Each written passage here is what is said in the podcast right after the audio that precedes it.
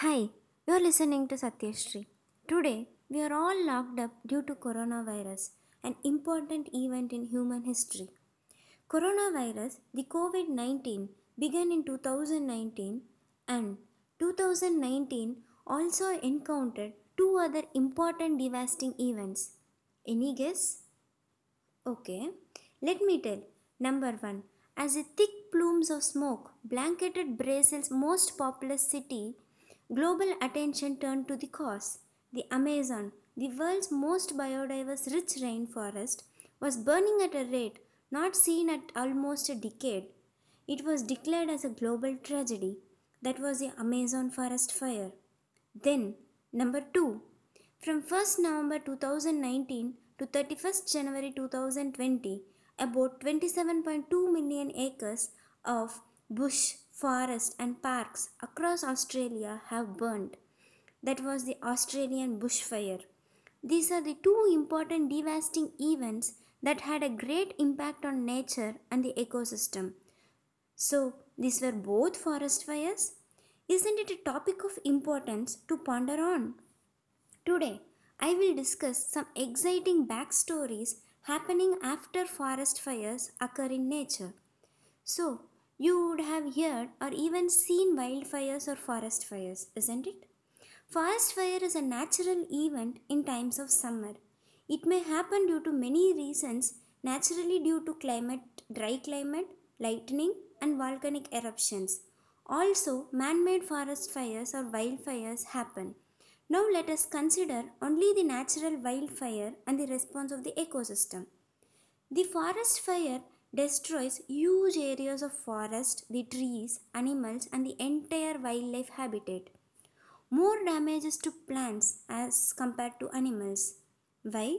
Because plants can't move, so they can't escape the fire, they just burn down to ashes. Whereas the earths and the animals have the advantage of moving away, so the damage incurred to them is less compared to the plants.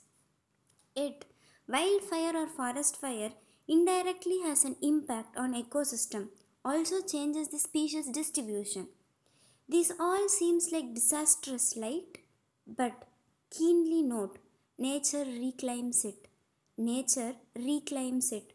All the forest from Amazon to the local hill forest near your residence have had a forest fire at least once. But uh, doesn't it all recover? Are the forests still dry and barren? No, right? Here is an interesting question to think.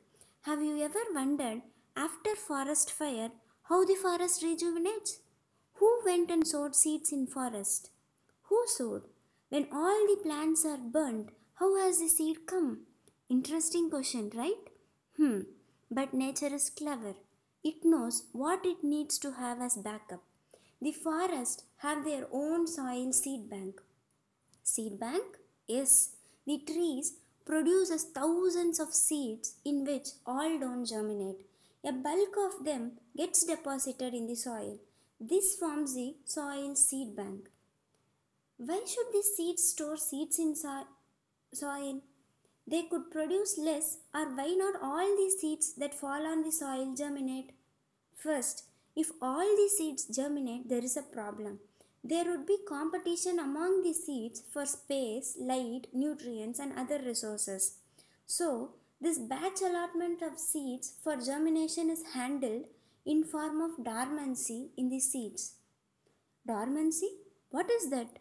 Yes, dormancy is the phenomenon in which the seeds don't germinate even under favorable conditions. These seeds in seed banks don't germinate even when the conditions are favorable. What prevents the seeds from germinating even under favorable conditions? That is the seed coat. The seed coat imposes dormancy to certain seeds. Seed coat allows the seeds to germinate only at a specific time. They don't allow the seeds to germinate at all the time. Then how do the seeds in the soil bank know they should germinate after a forest fire? This is yet another puzzle. How do the seeds buried in the soil know there was a forest fire and they should germinate now? Who told the seeds about the forest fire? Puzzling, right? Who told? Who?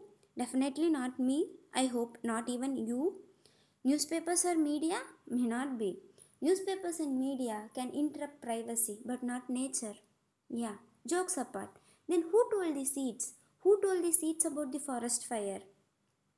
The forest fire itself told. Yes, the forest fire itself told. The nature's communications are difficult to interpret. interpret.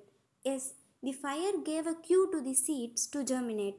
Nature is a master and its creations are wonders. Now see the connect.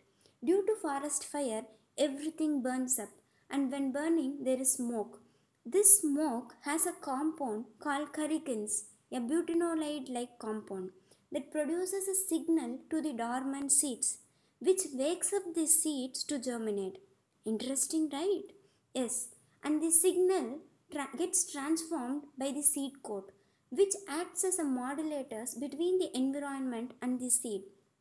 Now, if the seed germinates, there is an added advantage that there won't be any competition as all the forest vegetation has been burnt up. Also, this on the other hand reclaims the ecosystem. Yes, this seed coat indirectly regulates an entire ecosystem. It is not an exaggeration. Imagine if seed coat doesn't impose dormancy to the seeds, then what would rejuvenate? How would vegetation come back? Without vegetation, how can wildlife survive? That entire forest would have turned to a desert sooner. So, the seed coat regulates an entire ecosystem. Without this, the regulation of seeds and seed coat, the forest will be a barren land after forest fire. You agree? I think you are now convinced that I am not boasting about the seed coat. Next time, before dumping the peanut seed coat into trash while eating, take a look. There is that marvelous secret mechanism of nature operating in the seed coat. Seed coat thus are nature's amaze balls.